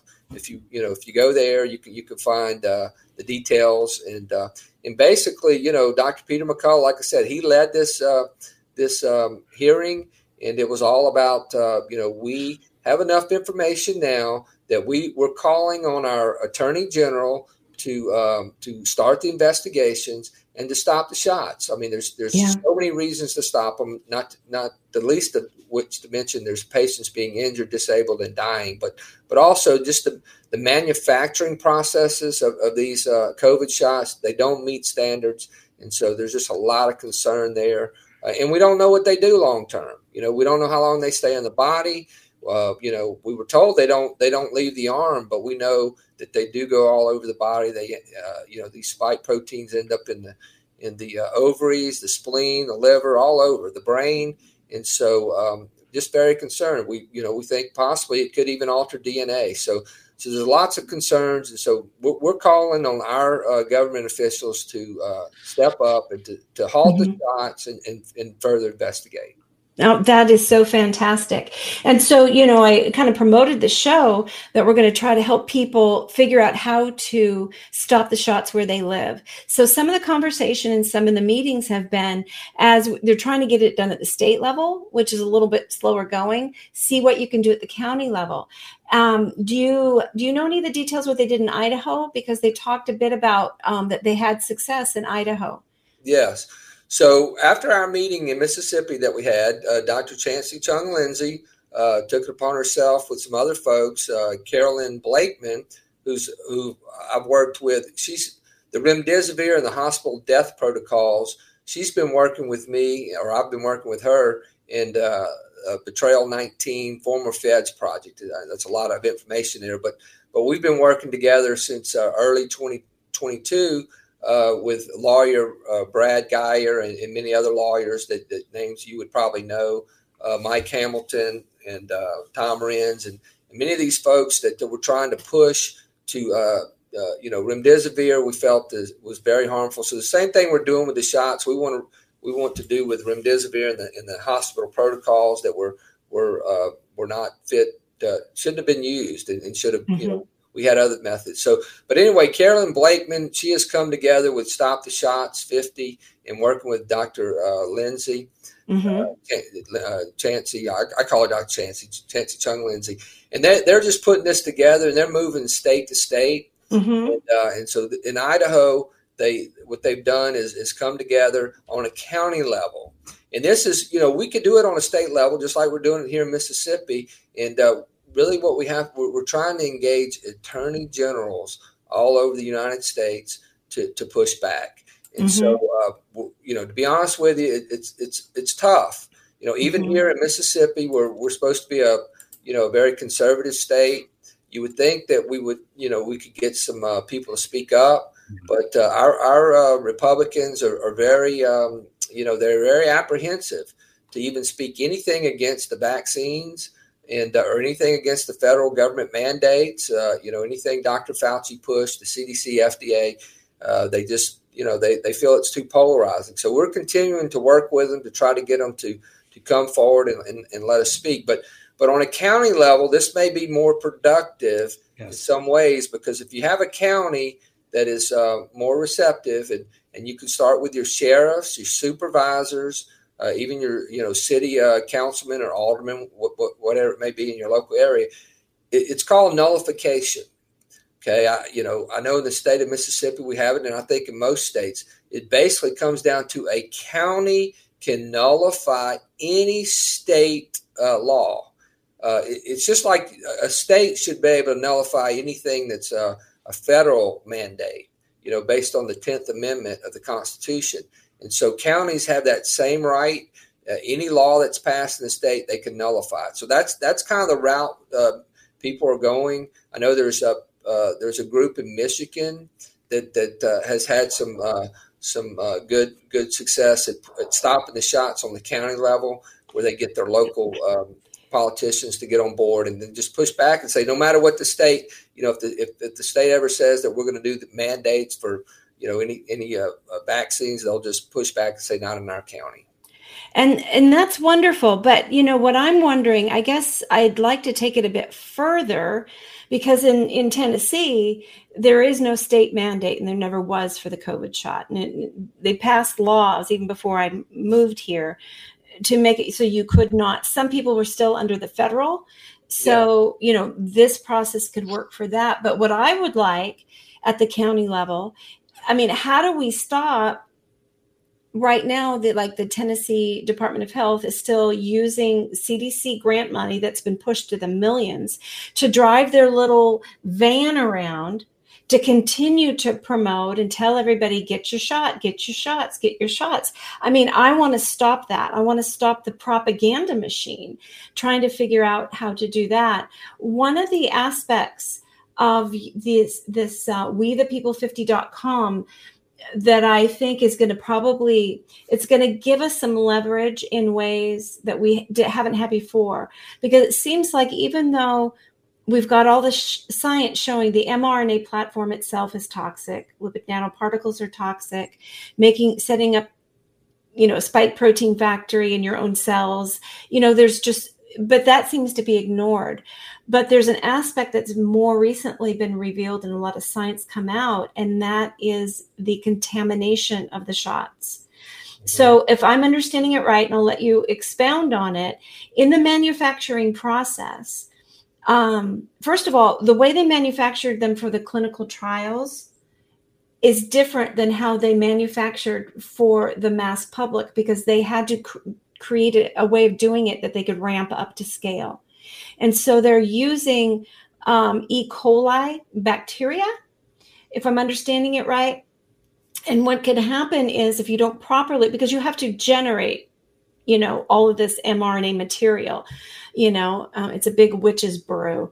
And I don't use that term lightly. You know, we really are in dark days here, but they make this witch's brew, and they're supposed to extract the things called the plasmids and different things. I'll have you talk about that, and Javier, what you know about it. But apparently they have not. And uh, up to like a third of the matter in the shot is these plasmids potentially, if I'm understanding it correctly. Um, and there's other things in the shot that shouldn't be there, um, some broken D N A, some other things that can cause. Um, so there are laws against um, selling contaminated products, right? And so um, again, it's uh, we the people fifty dot com. I think if you get a hold of those running this, what they can provide for you in your community, if you want to talk to your county commissioners or even your state A G, they can help provide the resources that you would need and the experts to come have these meetings, just like they did in Idaho, um, to explain all of the problems of what's going on so that action can be, can be taken at your level. But um, Javier, first I'll, I'll go to you. I'm glad you're back. Um, what do you know about plasmids? Can you explain that? Or so should we go ahead? Plasmids are the basic uh, um, uh, backbone for any molecular biology, um, molecular genetic studies. And they're uh, basically the circular pieces of D N A that you can actually insert into bacteria to express a particular sequence, like, for example, the mRNA sequence. And that's how you can make millions and millions of copies of mRNA or these plasmids uh, in bacteria. And what you do is then you grow them in a huge batch, you purify it, you extract out, you can extract out D N A and mRNA. There's several methods for doing that, but you're always going to have some residual um, inf- uh, contamination of these compounds. They actually do very, very high purification strategies that are still not going to get rid of all these. And if you're doing a mass production run where you're trying to make billions and billions of shots, you are never going to get the purity and quality that you need in order to get to that level, especially for mRNA. And then you have to actually take the mRNA, put it in lipid nanoparticles. You can introduce even another component of uh, of contamination, and that doesn't even uh, exclude the potential of the uh, excuse me of bacterial components that could actually induce severe anaphylactic reactions in some patients and severe inflammatory reactions in patients. So again, when you said it was a witch's brew, it, it is, and what most people don't realize, it wasn't. Uh, so Pfizer and Moderna were the two contracting agencies that were ostensibly put in charge of making these products, but it wasn't them. It was subcontractors to Pfizer and Moderna. And there's this interlocking uh, system that is actually being overseen by the Department of Defense and also the N S A. So why is it the Department of Defense and the National Security Administration are actually the two lead C E Os in charge of this program for manufacturing. And the N I H and the C D C are listed as just science advisors. They're not even in charge of any of this. H H S is not even in charge of this. Mm-hmm. It is D O D. Pfizer and Moderna are just there to slap a label on there. Yeah. And and to profit, and they very eagerly jumped on, said, yeah, we'll we'll pretend to be, you know, and it, isn't it interesting how when when all of this was hand delivered to the American public, it was, oh, we're going to do Operation Warp Speed. We're going to invent these, as if they weren't ready with those, you know. And, you know, who am I? I'm a former mystery writer, grocery checker, right? I mean, I'm nobody, but I know how to read. And I, I go online. I don't go to uh, Twitter and Facebook. I go to PubMed. And when they started talking about the type of shots they wanted to develop, you know, and that they were going to be rolling out, I just went and looked up components. And I was reading the state of the science on mRNA, the state of the science in lipid nanoparticle. And all of them said, oh, this is promising, but, you know, the adverse reactions make it not feasible, or we can't figure out how to keep these things isolated. They, they will travel to every part of the body. And it was right there. Right there. And I'm like, how come every doctor in the nation didn't just go spend five minutes to find this out? Um, but and they don't want people to look. Um, they don't. But I'm, I, I want to turn back to wonderful Doctor Witcher here. So um, it, add what you want on this subject and then uh, and carry yeah. it forward. Yeah, I, I agree with uh, Doctor Xavier there one hundred percent. I mean, this, you know, Pfizer and Moderna are just the front guys for this. I mean, it, it, and like you said, uh, Bernadette, it's very easy to go back and look and, and see the uh, – the evidence. It, it's, you know, there's multiple books that have been written uh, that, that uh, by multiple different people in different areas. Doctor Peter McCullough has a good book. Uh, of course, um, um, uh, uh, Kennedy, uh, Robert Kennedy Junior, his book explains all this. Uh, Peter Bragan's book. I, we could go on and on. Mm-hmm. And, and it, Moderna, I mean, they've been working on this mRNA technology for a long time, decades yeah. and decades. And we know that uh, Bill Gates and Doctor Fauci met in the late nineties, and uh, and they made it. They cut a deal, you know. And we know Bill Gates said in two thousand ten that he invested twenty billion dollars in vaccines and, and made two hundred billion dollars. So it was the be- he said it was the best investment he ever made. And we know that Moderna was founded about around two thousand ten, and we know Bill Gates Uh, help fund it, help get it started. And we know the Moderna and our Department of Defense and DARPA have, in fact, been working on this mRNA uh, t- vaccine technology. They had it ready to go. Uh, and, and when when this uh, COVID uh, virus came out in China, they, they took the sequence, computerized sequence, put it into their their uh, formulation and, and immediately had a, had a vaccine. Mm-hmm. So this all seems to be planned. And uh, so, so yeah, and, and and and like you guys were saying that, you know, the the uh, Department of Defense are the ones that are, are manufacturing this, and uh, they're doing it in places like Canada, and uh, there's not good oversight, and these plasmids and all sorts of contaminants, including the bacteria itself, are being found in these vials, and um, and so they're, you know, just uh, if nothing else alone, just for poor quality and and poor uh, manufacturing processes, they need to be pulled.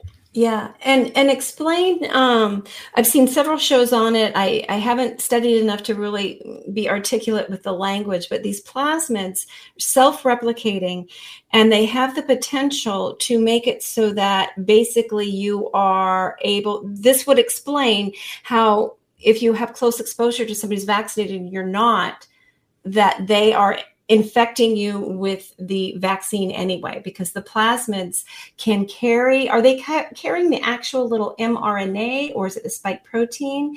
If it becomes infectious, um, that's what I'm not quite sure of, but it, it, it does allow it to, for you to transfer it. I mean, when you read Pfizer's, um, instructions to the people in the clinical trial, they were, you know, they were, wanted to make sure that you did not get pregnant during this time, and and you were supposed to track if you how close you were with other people. They knew at that time that there's something about these um, was transferable to other people. Um, and that is highly concerning.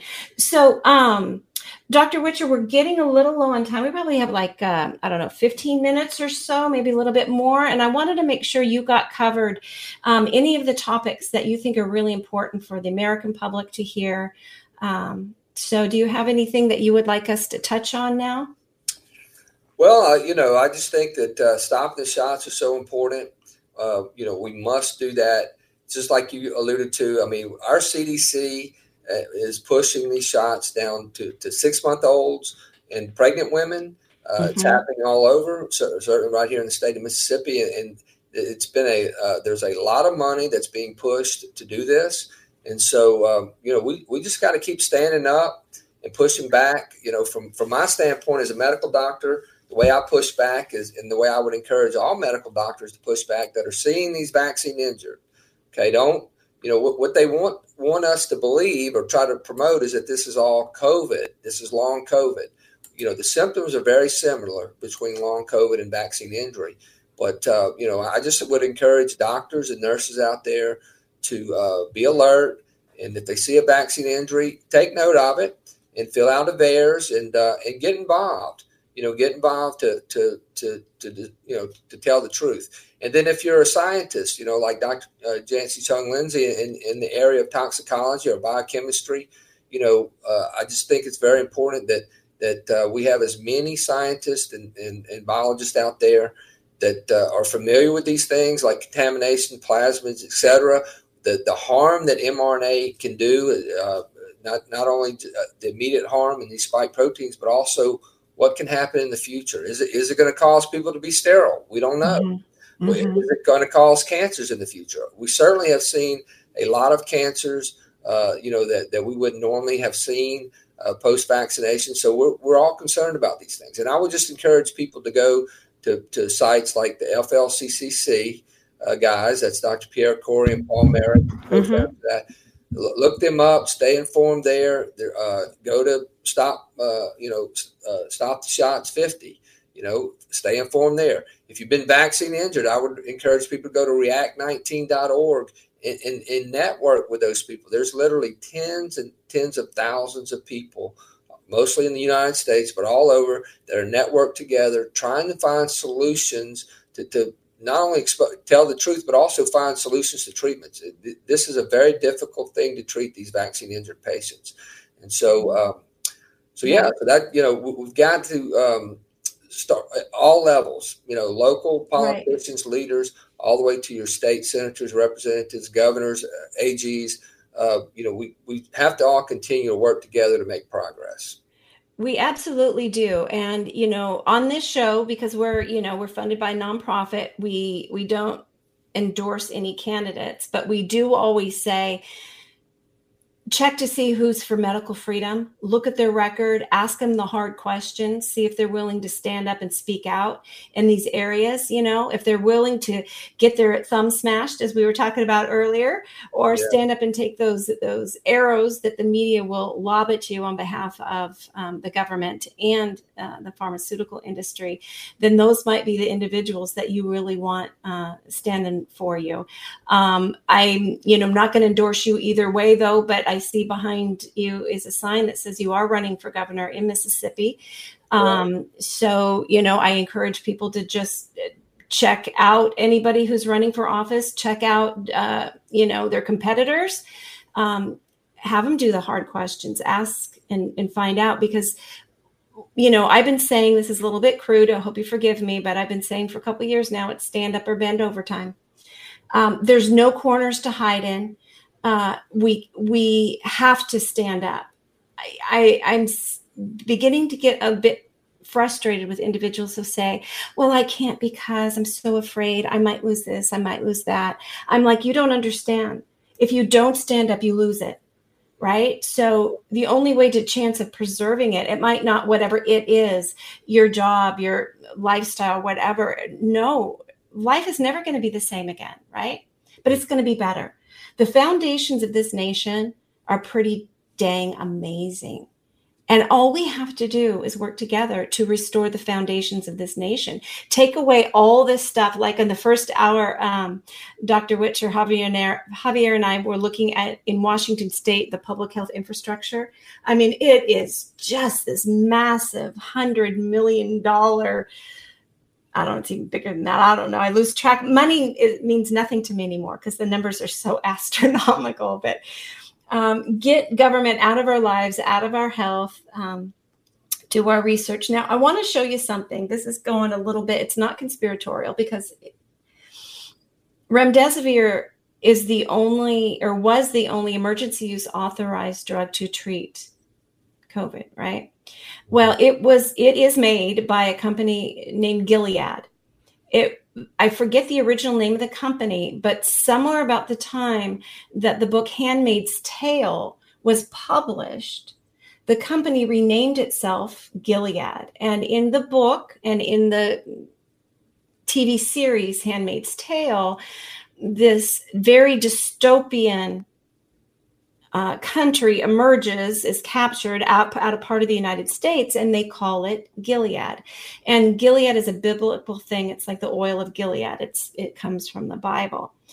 Um, are you familiar with the book and the show? Um, uh, I'm not. Richard? I'm not. But that, okay. But I'm very, familiar with Gilead and Remdesivir. Yeah. yeah. Very, very popular uh, T V show that... Um, why can't I think it's it's not Netflix? It was it's the other um, online streaming service that has it. I'll think of it in a second. Um, so in this, you've got the leaders. The men wear dark suits. The women who are their wives wear uh, teal blue. In this dystopian future, they're, everybody's infertile except for the women they call handmaids, and they make them wear red and scarlet, and they're given to the power families in order to have babies for them. And then the young fertile girls wear pink. And then the women they call the Marthas who do the housework to the elite, they wear brown. Okay. So I want to show you, yes, this is a real image comparison. This is Biden on Inauguration Day. Mm-hmm. And there's his wife. Um, I'm not sure who this is, but in the in the reddish, you've got a, somebody in brown and somebody in pink, and, you know, then with the masks. Um, down below here, what you're seeing are from the T V show, the costumes. Now, one color coincidence, two colors, hmm? But you've got one, two, three, four, you know, you've got four to five if you, and, you know, maybe men always wear black, but Um, that's just a little bit too, that could not be a coincidence. This is a big Bronx cheer, a big middle finger to the United States of America saying, we're here. You know, I don't know how else. Now, the, um, the show is, um, is dystopian in the op- opposite of what we have. Then it was extremely religious community that, you know, just pretended to pray all the time and, you know, cast out anybody who might have been um, might have been gay or something like that. And what we have is the opposite, is they've brought all of these other issues, right? And then they're not like going after conservatives. It's like kind of the opposite. But something nefarious is happening. Something very dark is happening. And, you know, we have to we have to speak truth and light, and we can need to do it with no fear. You know, um, I'm so grateful to radio stations like this, K K N W out in Washington State. We're airing live out there right now, um, and C H D T V. And, you know, we need to make sure we keep these airwaves free because there's more and more censorship coming. There, we've got a, a European Union um data, D S A, I forget now what it stands for. We talked about it last week. Uh, the di- do, you, do you mind if I ask a question yeah. to Doctor Witcher? Um, no, go. Yeah. So one of the questions that I have, and I'm, I'm always curious to find out what the political environment is like, uh, now that you've started a, your campaign for governor, what has been the response by one or both parties or whatever party uh, that you know, you, you've been you've been courting or are interested in running with? Yeah, um, yeah. Th- thanks, Doctor Javier. I, I called yes. you. I, I called you something different earlier. Sorry about no that. No worries, Javier. Yes, yeah. Um, well, you know, I'm a conservative, always have been. I, I grew up in the Reagan years. And so, uh, you know, that I'm running as a Republican. But, uh, you know, I, I'm excited that uh, Robert Kennedy Junior is running. You know, I, I've never been a, a, you know, proponent of, of, uh, of the Kennedys and Democrats per se. But I have I met Robert Kennedy uh, at Defeat the Mandates in Washington, D C in January twenty-one. You know, I was on the steps with him in the Lincoln Memorial when he spoke. And uh, I'm a prayerful man. And uh, as he spoke, you know, I was praying and thinking, wow, this sounds like a presidential speech. and, uh, you know, I, I've just been honored to be able to be associated with him. And, uh, you know, even though I'm not a, I'm not a Democrat, and uh, but I, I believe God's called him to run, if for nothing else, to expose uh, the pharmaceutical industry, expose this whole COVID debacle, and to expose these shots as being what they are, harmful.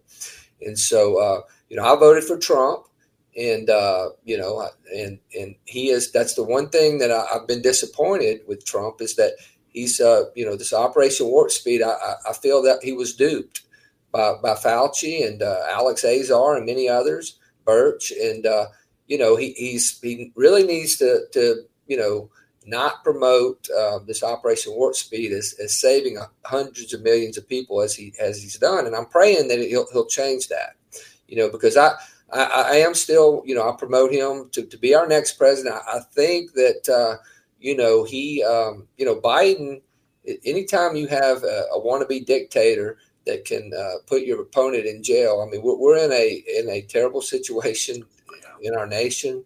And uh, we're really falling. We're we're not we're not going to be the land of the free and the home of the brave if we can't stand up and, and have a have a fair election. And uh, you know, I think Trump needs a second chance. Uh, you know, because one thing I know he will do is he'll he'll pull us out of the W H O. He'll defund the W H O just like he did previous, and uh, he he won't stand with the United Nations. So I I think that's where we have to go at this point. Would you like to see a debate between Trump and uh, Kennedy? I would love it. Absolutely, it needs to be. Hey, I think I think all the Americans need that. One hundred percent. That'd be one hell of a debate. Yeah. Well, you know, I I, I would I, I I have so much fun. I often forget I'm on the radio, and so all these questions I want to ask I cannot, because we're not supposed to get political on this show. But you brought up some good things. This is a show of food for thought. It's not an endorsement, but you know, we do need to uh, really think about these things. And and I I go back to the beginning here. Mama Bear, former grocery checker, mystery writer. I looked up the ingredients of the shots they were developing. Why the heck did any politician not do that? I just don't understand that, because really so much. Why didn't every single government and public health official look at, at the huge body of, of science on face masks and viruses? It's absurd to me that they did not, because, you know, the, I, I, okay, no, I, I we got one minute and I'm hogging it with, I don't want to do that. Um, so anyway, it, you know, Doctor Witcher, I'm so glad we finally did get you on, that we got connected. Um, thank you for starting um, what you're doing to stop the shots. And again, I'm going to let people know the name of the, Uh, for everybody to go explore. It's called we the people fifty dot com. Um, recall the shots and explore that. Contact the people. See if in your area you can bring that and stop it. And then look around who's getting elected where you are. Uh, seek them out, ask them the hard questions, and make sure you put your vote with the individuals who are going to stand with you for medical freedom. And I get rid of all of this Um, nefarious stuff going on.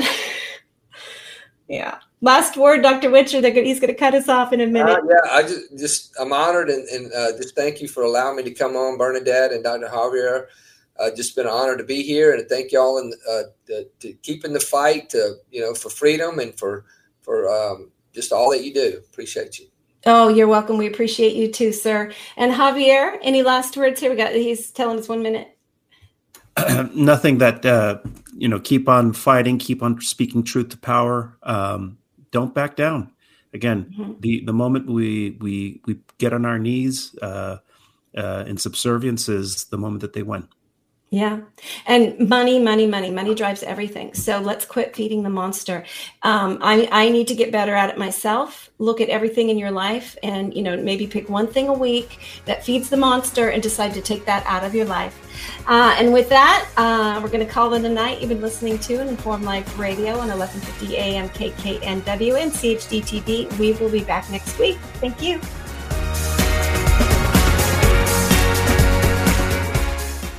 Hi, I'm Brad Dacus, president and founder of the Pacific Justice Institute. For over twenty-five years, P J I's mission has been to defend religious freedom, parental rights, and the sanctity of human life.